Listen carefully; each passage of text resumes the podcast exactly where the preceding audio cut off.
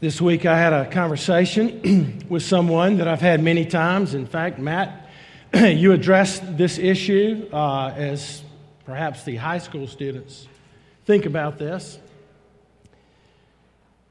I was speaking with someone who, perhaps, perhaps not, I'm not sure, is a seeker, asking questions.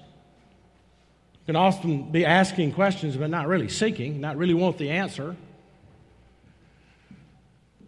But as I spoke with this uh, gentleman, the topic uh, the, the, uh, came up about well, what, what, what about those who have never heard the gospel? Uh, what about the Hindu? What about the Muslim? What about uh, the secular person? What about the people who are here who might be agnostic today or maybe, maybe atheist, secular? And that's always a hard question to answer, like in about a five or 10 minute conversation. But I think the question that really should be asked is if everything is valid, what is the point of the work of Christ?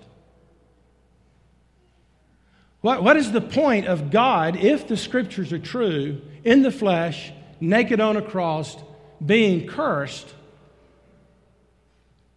if any and every idea is equally valid, right?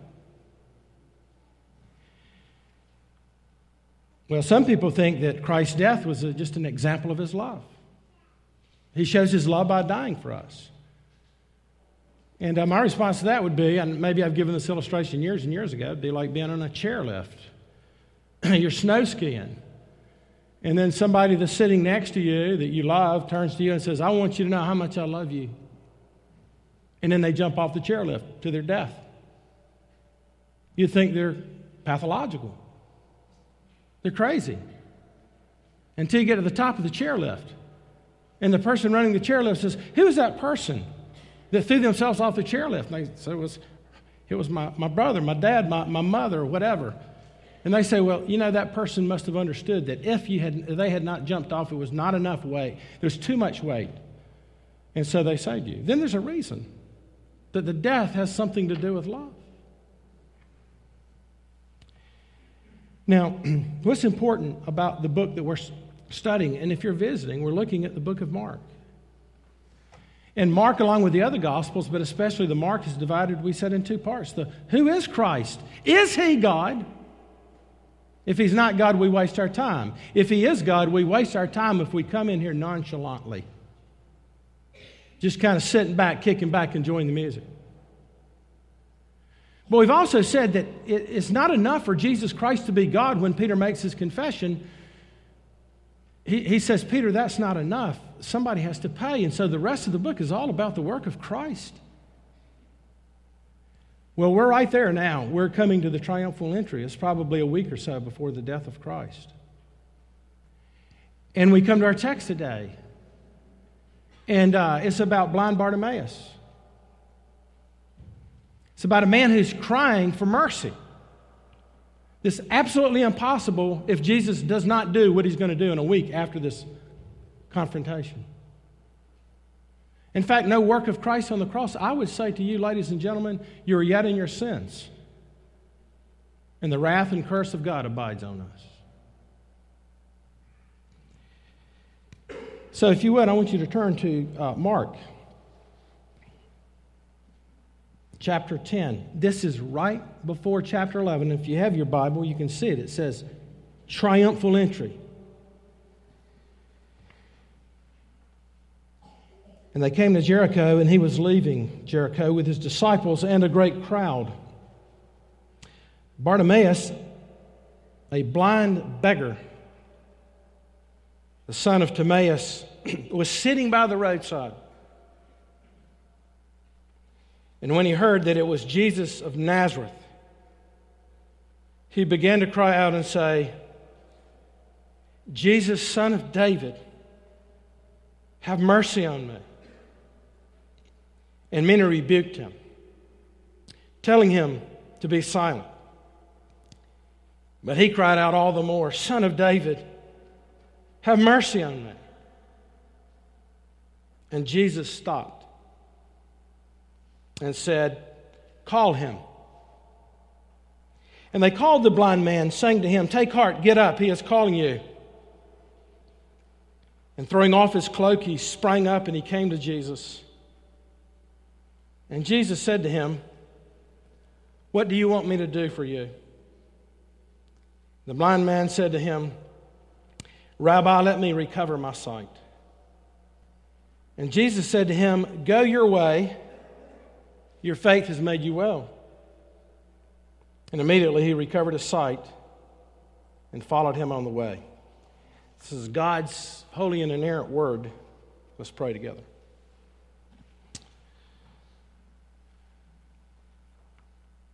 Lord, we confess to you that we're just as blind as Bartimaeus if you do not open our eyes. We see but don't really see. And we hear kind of but don't really hear because it doesn't lead to seeing the holiness of God. And it does not allow us to hear the voice from the mountain giving the Ten Commandments. Lord, nobody can change. The Ethiopian cannot change the color of his skin, nor the leopard his spots, nor can a man change his ways. Lord, we're absolutely free to do what we want to do. The problem is we're bound by what we desire. Lord, I pray for at least one person today who has seen their end they are willing to admit their sin and the need for mercy. Almighty God, would you speak to that person today? That they might see Christ in a way they've never seen him before, that you would take off the scales and open their eyes that they might see Christ highly lifted up. I pray that for everybody here, for our children, for our high school students, that they would not doubt, but that they would see. And we ask these things in your name. Amen. I've preached for a long time. I've done a lot of Bible studies. I've studied the scriptures. And in the almost 30 years, what I've discovered in preparation for a sermon, it's very important to say what the text says. What does the text say? In some cases, uh, both from a kind of a, say, uh, more liberal view, which doesn't have a high view of the scripture, or even a conservative view that does have a high view of the churches, often much is left out of the text. Uh, as a chaplain at Vanderbilt, and many of my colleagues uh, scoffed at the idea of, of, of, a pastor at Vanderbilt who actually believes in the inerrancy of, of the Word of God. Um, but because it has things in there like Jonah being swallowed by the whale and Moses dividing the Red Sea. And so basically, uh, a text is read by those who are not of the persuasion of the inerrancy of Scripture. And so uh, what they do is moralize the story, lose the very power of what the text says.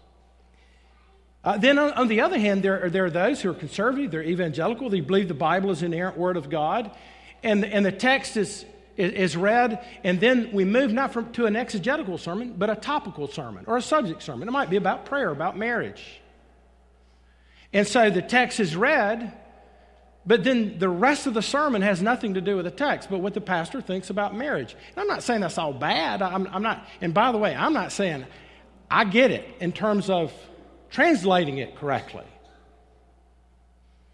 But then there's another danger, okay? And there is a danger that many ministers fall into that really makes people skeptical, and that is when they read too much into the text. They try to get too much out of the text, to say things that the text is not saying. I'll give you a good example of that parables, the parables of Jesus. When Jesus gives a parable, the question ends up being, why is he giving that parable? What is he saying about that parable? And what a lot of times people get off on is the, we, the birds mean this and the tree means this, when the parable meant the kingdom of God is coming.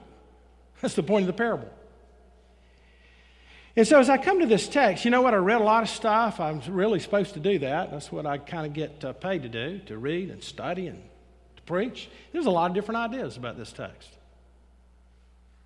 A lot of things are, are said about this text. Uh, in fact, uh, some people would, would want to make an emphasis on the cloak. You know, did you ever pick up on that? I wonder what he's going to say about the cloak. He picked it up, he threw it off, he cast it off. Well, you know, I, a lot would say, well, that's just throwing away your old life and, and following Christ. Well, I'm not sure if I asked Mark, who is actually, would say, well, you better ask Peter because I'm writing what Peter had to say. Uh, if he said, ask Peter is to whether that's what that text means, well, maybe Peter would go, no, it just means he was really excited. You understand what I'm saying here? And so it's important that we understand a text. It's important uh, that we read the text and we don't over spiritualize a text and read too much into it. That's called eisegesis.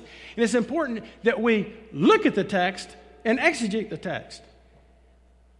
Now, you might say, why are you saying this to me? Or, or, or bringing this up? Well, because I want you to understand what this text I think is really saying. What is at the heart of this text? And who is this text for? Because you see, Often people go to church and they're ever hearing, but they never hear. They're ever seeing, but they don't see because you know what? You're really deaf and you're really blind because you're really dead. You're spiritually dead. And so you come and you come and you like the music and this and that and the other, but the question ends up being when you understand the work of Christ on your behalf, Jesus expects, according to Mark, that it, it leads to a response of discipleship and holiness and righteousness and interest in God. It's not just a bunch of information that says, oh, okay, I get grace, so I can kind of go do what I want to do and uh, treat my wife the way I want to, my husband the way I want to and lie and cheat and steal. So, before I tell you who I think this text is for, can I, let me tell you some things I did learn that's interesting about the text that would help us put it in a, a context. Uh, the first thing to see about this text is it's in the two other Gospels. It's in Matthew and it's also in Luke. Now, let me tell you why that's important. If you were to look at the book of John, at the end of the book of John, John 21, have you ever wondered what else Jesus said over those three years and everything else he did over those three years? We're just getting highlights, aren't we? You know what John says? John says, now, uh, there are also many other many things that Jesus did. Were every one of them to be written, I suppose that the world itself could not contain the books that would be written. Did a lot of stuff. And so when something that's three times in the synoptic gospels, it's important. That's the first thing to see about this text. So, you know what that means? You really need to understand what, why this text is here. Something else I learned is, is, is that you look at Matthew and you look at Luke, I'll tell you what, it seems like there's contradictions in the text. Uh, in fact, in Matthew chapter 20, it says, As they went out of Jericho, a great crowd followed them, and behold, there were two blind men well, so wait, wait a minute. That's not what Mark says. Mark says there was, there was one, there was blind Bartimaeus. And then what's interesting, that's Matthew. If you go to Luke, it says, and as he drew near to Jericho, a blind man was sitting by the roadside. So it's not going toward it. I mean, coming out of it, it's going toward it. And so if you really start studying, you have to go, wow, what's going on here? Now, let me tell you what you're going to do if you're a skeptic. If you're a skeptic and you don't want to dig real deep, you say, well, that's why I don't believe the Bible. It's got all these contradictions in it. But let me tell you, when you've met Jesus Christ and, you, and you're going, you're staking your whole life on Him, and you read something that seems to be a contradiction, let me tell you what you're going to do. You're going to dig deeper. Because you don't give your life to a bunch of contradictions. And then when you start studying, you go, oh, that's amazing because you know what you learn in Matthew? It says that Jesus had pity on him. Didn't see that Mark, but you read Matthew. And you know what? Jesus has pity. And then you go over here to Luke, and you don't get this in Matthew, and you don't get it in Mark, and it says, And immediately he recovered his sight and followed him, glorifying God. And all the people, when they saw it, they gave praise to God. He gets up and he's glorifying God. I think that's the essence of what it means to have your eyes open. You're not living for your own glory. You're not, you're not just, uh, you know, what's in this for me? Well, another thing you learn is where it takes place Jericho. It's very interesting 18 miles from Jerusalem. It was the staging place for people coming right before they go into the Passover. And they'd all be there together, just great throngs coming to Jericho because it was rebuilt by Herod. And it was a beautiful garden city, apparently. And so everybody would go get their hotel reservation there waiting to come in. And you know what they would be doing? They would be singing Psalms 118 all the way through to Psalm 150. You know, you know what those are called?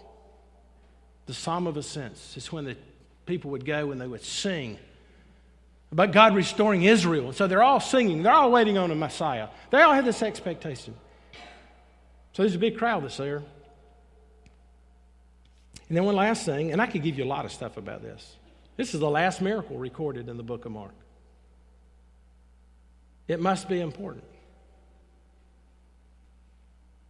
Now, so what can I tell you about this text? As I've looked at this text, and I'm supposed to be a minister of the gospel and preach messages to you. Let me tell you who this text is not for. Let me tell you who this text is irrelevant to. You this morning who don't need mercy. You don't think about it that much. You know, I often talk to people, and if I've talked to you about this, don't go, oh man, don't put your finger on me. And I, and I appreciate it, but I, I, have, often have people say, man, I wish I were more interested. I'm just not that interested. And I'm just being honest. I wish I wanted to read my Bible more. I wish I really wanted to share Jesus Christ. I just don't want to. You know what I'd rather do? Just hang out. Or I'd rather be part of the garden club. Or if you're like me, watch too much Atlanta Braves baseball.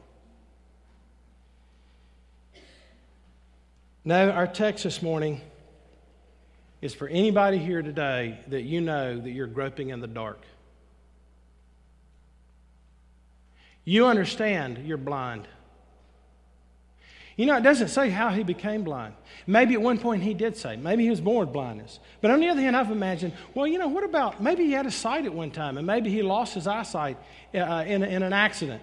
And so he lost his income. And so he's poor and he's blind. And, uh, and now he knows he's in the dark and, and, and he wants to have his eyesight back. I, I wonder about some of you who are here today and you used to have the truth of the gospel. Maybe when you were in high school, and you high school students, let me tell you, I've known a lot of people in high school, college, they don't believe anymore. And if they do believe it, it's not, it's not worth its weight in salt. Because they never talk to anybody about Jesus. And they never have people over in their home and, and love on people and give their money. They don't give their tenth.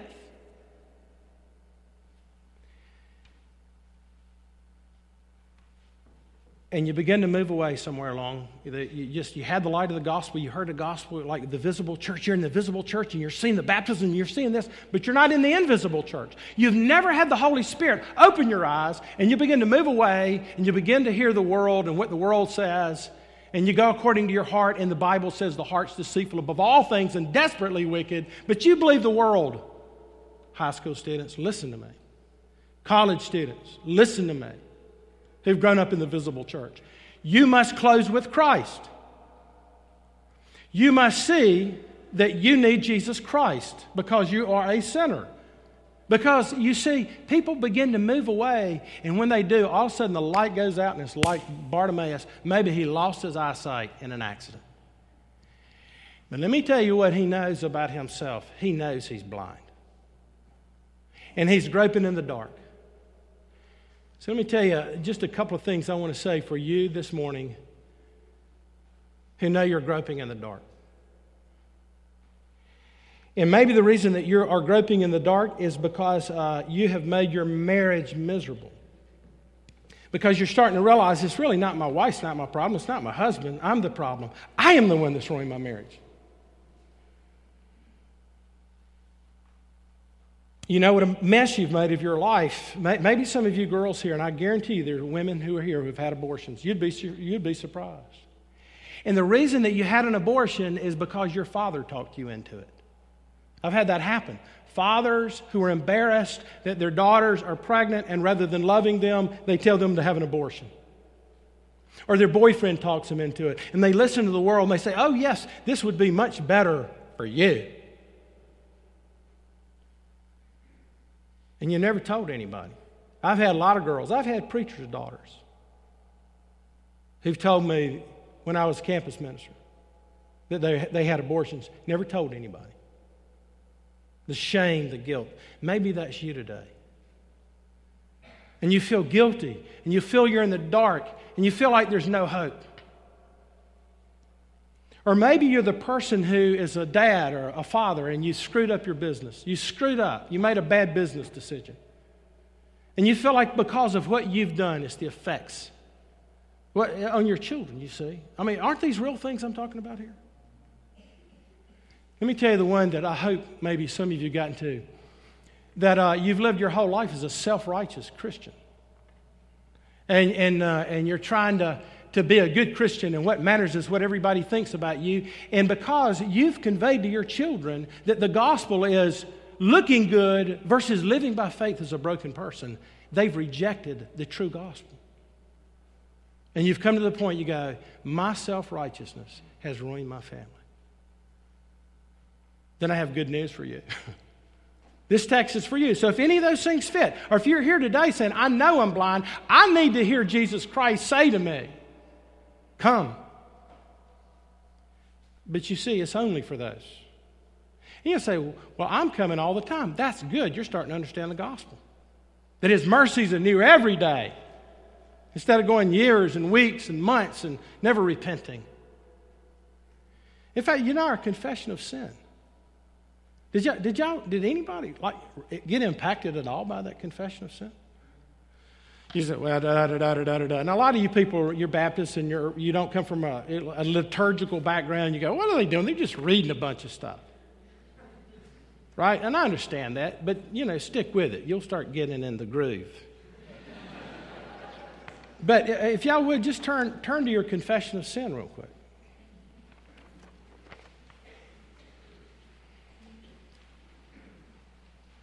Because this sermon is for you who read this and say, This is me. How little we love your truth and your ways. Anybody here that way? How little.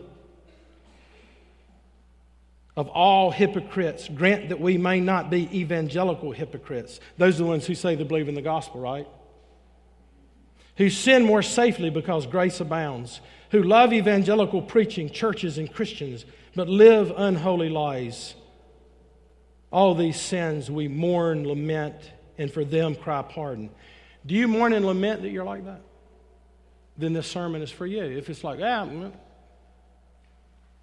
then I would say to you that you're still blind and deceived It's to the nature of your sin.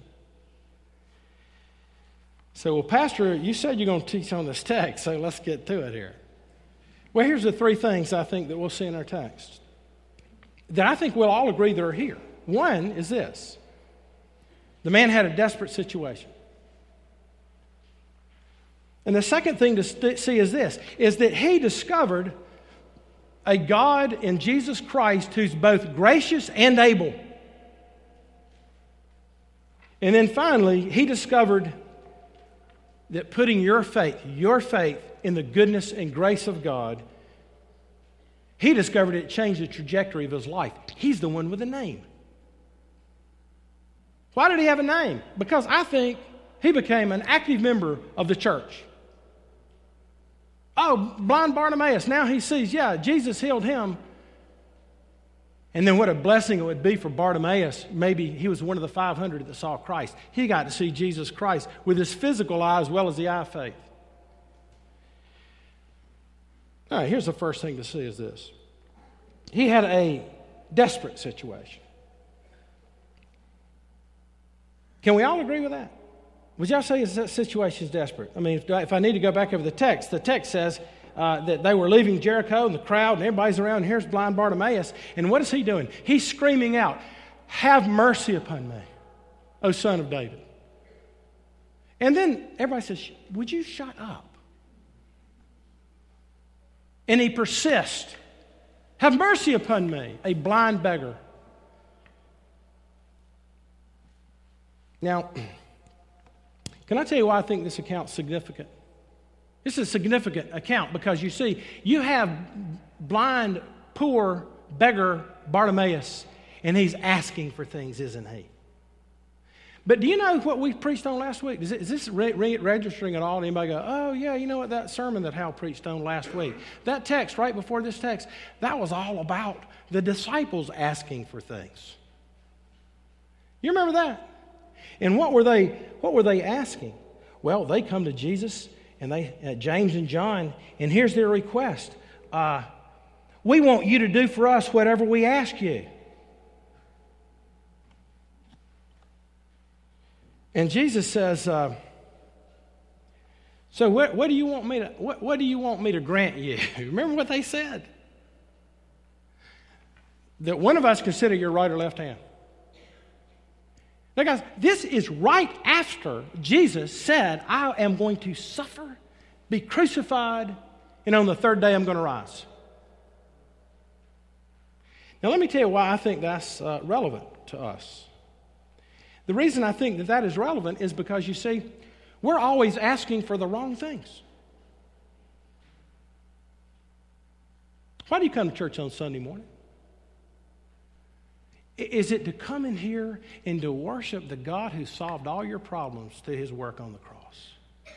To say, I want to give myself to you.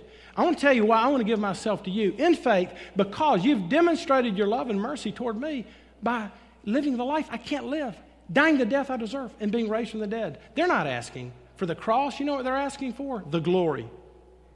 Now, are y'all like me? And you want your stuff, you want your things. I need, you know, I'm not feeling too good about myself. I need to come in here and take communion, walk back out the door. Versus blind Bartimaeus. And blind Bartimaeus makes his request. But let me tell you something about blind Bartimaeus. He gets the double whammy. He is not only blind, but he's poor. Have you ever thought about that? He's blind and he's poor. Now, we have some people at Redeemer that are legally blind. We have somebody here that y'all know, uh, one of our brothers is completely blind. Some of you have some physical illnesses. Some of you have some mental illness in our congregation. Some of you have deep emotional pain. But you, could you imagine having that, and on top of that, you're living in the street? And he's probably poor because he's blind, marginalized by the, the, the crowd. And as he comes, they tell him to be quiet and to shut up. Well, let me tell you who this text is for. Uh, is for you who realize that you really are poor.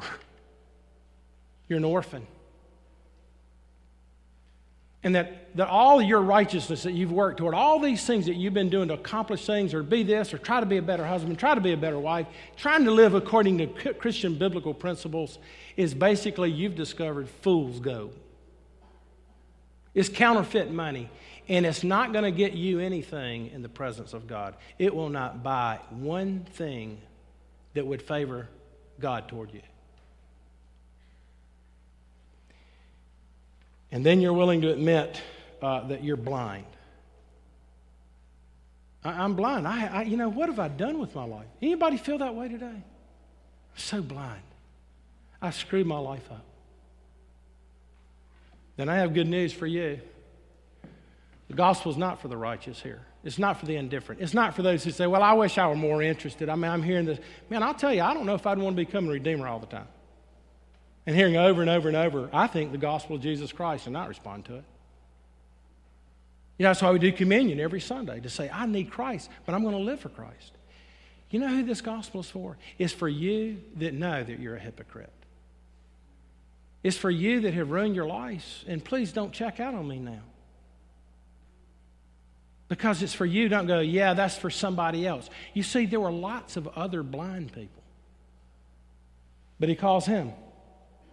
Why? Because he believed. And I want to get ahead of myself. So that's the first thing. Are you desperate? Let me tell you, if you're desperate, you can come. If you're going, I want to feel more desperate, then are you willing to say, then God, would you just let me see how blind I really am and how desperate I really am? Lord, I just, you know what? I love the world too much. I just love my girlfriend. I love my boyfriend. I can't give up pornography. I can't do this. Then I'll tell you what, you come back next week and you cry out for mercy because this Sunday you're going to say, Lord God Almighty, unless you reveal yourself to me in all your holiness the way you did Isaiah, you're going to be just like Isaiah, going to church every Sunday until God shows up. And when God showed up, what did Isaiah do? he repented. He says, Lord, I'm a man of unclean lips, and I live among Redeemer people of unclean lips. And John, as you so aptly said, uh, the cleansing took pain. It was a coal coming from the altar. You see, Jesus Christ came for you people who are miserable and in need of mercy to take your suffering and your pain and your darkness. Okay? So the second thing to see is uh, that he discovered and, and powerful Jesus. You know, we learned something about Bartimaeus here, but we also learned something that Bartimaeus learned about Jesus as well. He learned that Jesus actually stopped for those who are willing to admit they're blind. You understand that? He stopped for those who cry out, Lord, have mercy upon me. Verse 48 And many rebuked him, telling him to be silent. And he cried out all the more, Son of David, have mercy upon me. And Jesus stopped and he called him. Can I tell you why that's so important that he stopped? Because until that point, you know what? He's moving straight ahead toward what he knew, based on Scripture, had to happen in cosmic history to change the history of the world and to change our eternal state. And he has set his mind like a flint. In fact, in the earlier passages, you see where he was walking alone. I wonder what he must have felt like, right? You think you got problems? How lonely he must have felt. Nobody understands what I have to do, and I've got to do it. And everything's moving toward the vortex. It's coming down to the last week. And he doesn't understand all that's going to happen to him other than the fact that he must bear the curse. But you know what stopped him? Was mercy.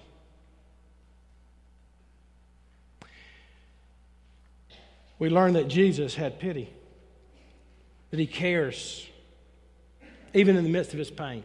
Now, I want to tell you, this is very real to me because, you know, as a pastor, I'm supposed to care about y'all. And maybe I said this a couple of weeks ago, and I'm thinking a lot about this, and I do care. I think, kind of, I mean, I, I do care a little bit we have a dearly beloved brother, and I, I won't say it publicly yet because I'm not sure how public it is, but uh, used to be here at Redeemer, and, and, uh, and he's moved away and found out he's got serious cancer. And uh, four children, fairly young man, hard worker, done well.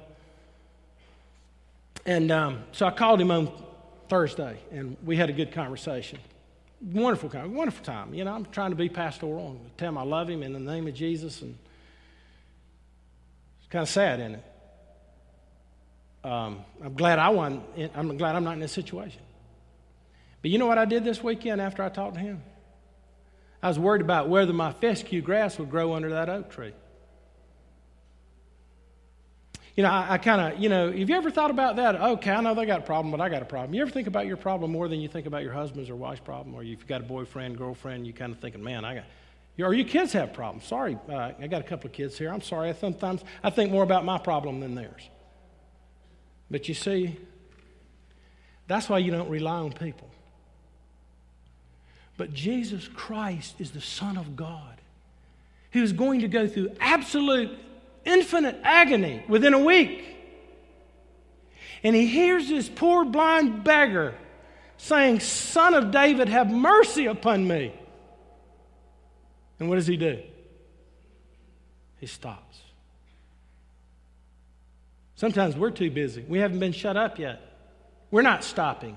But I'll tell you what, if you've been stopped in your tracks and you're depressed, you're discouraged, you've made a mess of your life, let me tell you, you cry out to Jesus Christ he came for you. He came for the woman at the well. He came for the lepers. He came for the broken that are here this morning. And if you're not broken, I'll tell you what, you start praying that God would reveal his holiness to you. So that you'd begin to appreciate the work of Christ. And I go, well, okay, I'm saved by grace. I know I shouldn't have done that. Rather than being transformed through faith in Christ who's not only pitiable and, and merciful, but he's able. Because you know what he does? He opens his eyes. Don't go, well, like all the other blind people, well, he probably, he, he's not going to help me. Yeah, that's probably not true. No, this man's faith brought him to Christ. And when he did, he sees the love of Jesus Christ. Christ had pity, and he healed him. Some of you need to be healed of your blindness. You're blind, you're dead. And you need the mercy of God. But you see, you're, going to Mount Calvary before you've been to Mount Sinai, where the law comes first, and it comes with thunder, and whoever touches this mountain shall die. And you know what? They died. Do you understand that apart from Christ, you deserve death? The wages of sin is death. Well, one, one last thing, and then we come to the Lord's table. So he discovers that he's merciful and, and that he's able, he's able to save. And here's the last thing he discovered that faith in God's goodness and power changed the trajectory of his life. Would y'all say that he, that kind of like you're blind and then you see? Would that change your trajectory? Probably go get a job. He probably went down to the Walmart and applied for a job. Or Zaxby's. Who knows? Maybe he eventually owns Zaxby's. It changed the trajectory of his life. You know why? Because he was blind, but now he sees and he was poor, but now he knows Christ. Well, you say, well, how do well, how does this come? Well, notice what Jesus tells him. He says, uh, It's your faith. You're healed because your faith brought you. Now, I got I to do one very important thing here before I close. Does that mean that your faith saves you? Thank you. Have a good theologian back there. Somebody said no. You're right. 500 points for the. You see, most of the people in mental institutions, they come from Christian backgrounds who believe that faith is what saves you. Theologians call it a fideism. I put my faith in my faith. And the reason I'm where I am is because I don't have enough faith. I don't have a car. I don't have this. I'm broke. All these things are happening because I'm not, I don't have enough faith. And, and friends, let me tell you, it is not your faith that saves you, it is the blood of Christ. It is the work of Jesus Christ. But let me ask you this do you believe He's for you? Do you believe His blood was shed for your sin 2,000 years ago? All your wicked sins that you committed this week the ones you committed November the 5th, 2008. Do you remember those? November, you remember November 5th, don't you, 2008? Well, I don't either. I can't remember them because you know what, on November the 5th, uh, uh, 2008, I was to love God and people with all my heart, soul, and mind. And I'll tell you what I didn't do on November the 5th, 2008. But he did, didn't he? Well, not on November the 5th, but as a human being, he lived, he loved. And so, no, it's not your faith in your faith. Faith comes to the object. And I want to tell you what, and here you've probably heard this illustration many times, but if you have a lot of faith, a lot of confidence and a little bit of ice, you're going to drown. Now, a lot of you people right now, you're putting your faith in this and that, and what the professor says, and, uh, and what scientists say, and, and what my husband or wife says, or my daddy says. A lot of faith in that. You know what you're going to discover 50 years later? It was the wrong object. But if you just got a little bit of faith in about a 30 foot sheet of ice, you can drive your Cadillac across it because it's not your faith, it's the object. He comes to Christ, and guess what happens to him? He's forever changed. Have you been changed? By the gospel of Jesus Christ. You've come and you've looked and you've seen, and all of a sudden you get the kingdom of God. You see the reign of Christ. I had a, I had a young girl came to me a couple of weeks ago. It's awesome girl who's been asking a lot of questions. I really respect her, admire her, been praying for her. Well, she said to me a couple of weeks ago, I need to talk to you. As soon as she said that, I said, I know what she wants to talk to me about. She said, I, I think I've been, I've been converted. And now, now she begins to see everything in light of what she really understands. has that happened to you? Have you come to Christ in faith and repentance to look to Him? And what is the reward of faith? You know what the reward of faith is? He gets up and he goes and he has a name now Bartimaeus, somewhere in heaven. You get die and you go to heaven if God has mercy on you. You'll say, Hey, where's Bartimaeus? He had a name, you know, because he was went away glorifying God. That's the reward of faith. Do you glorify God in all you do? Are you, are you involved in the body of Christ, the work of Christ, seeing people come to Jesus Christ? Why would you not do that? If you've received mercy, why would you not give mercy? I conclude with a story that maybe you've heard about Napoleon. And uh, a mother, it said, came to Napoleon seeking a pardon for her son. And so the emperor replied that the young man had committed a certain offense, not once, but twice, and justice demanded his death. And the mother said, But I don't ask for justice, and I plead for mercy. And Napoleon replied, But your son does not deserve mercy. Sir, the woman cried, It would not be mercy if he deserved it, and mercy is all I ask for. Well, then, the emperor said, I will have mercy. And he spared the woman's son. Now, the only difference is this Napoleon didn't, he wasn't just, he didn't pay the debt. But Jesus Christ pays the debt. Can I be so bold as to say you deserve to go to hell? Let me tell you why you deserve to go to hell is because God is good. God is just. God is righteousness. Just like we want these bombers to be brought to justice. Even though some of us are so corrupt, we, we, we just want them revenge. But you're the bomber. So, no, I'm not. Yes, you are. You say, well, no, I'm not. You say, okay, well, I'll tell you what. Do you love your neighbor? How about that one? But you see, that's why there's hell, because God is good. But you know, you don't have to perish because God so loved the world that he gave his only begotten Son, that whoever believeth in him should not perish, but have everlasting life. Amen? Let's pray together. Lord God, we love you and praise you that you're the true and living God. There is no other. Whatever our ideas are that are about you that are contrary to what you've revealed yourself to, uh, that's all they are. They're ideas. And they won't save. And doubt won't save. And unbelief won't save. And that's justifying ourselves because there's evil in the world doesn't mean that we're not evil. And so, Lord, would you have mercy upon someone today, that someone would be converted and trust in you and, and see Jesus Christ. Maybe they've already been converted. And so, Lord, would you, would you work here in this city, in this church, in these people? Work in my life that I would be merciful because I re- obtain mercy every day. And we ask it in your name. Amen. If those serving with communion would come forward.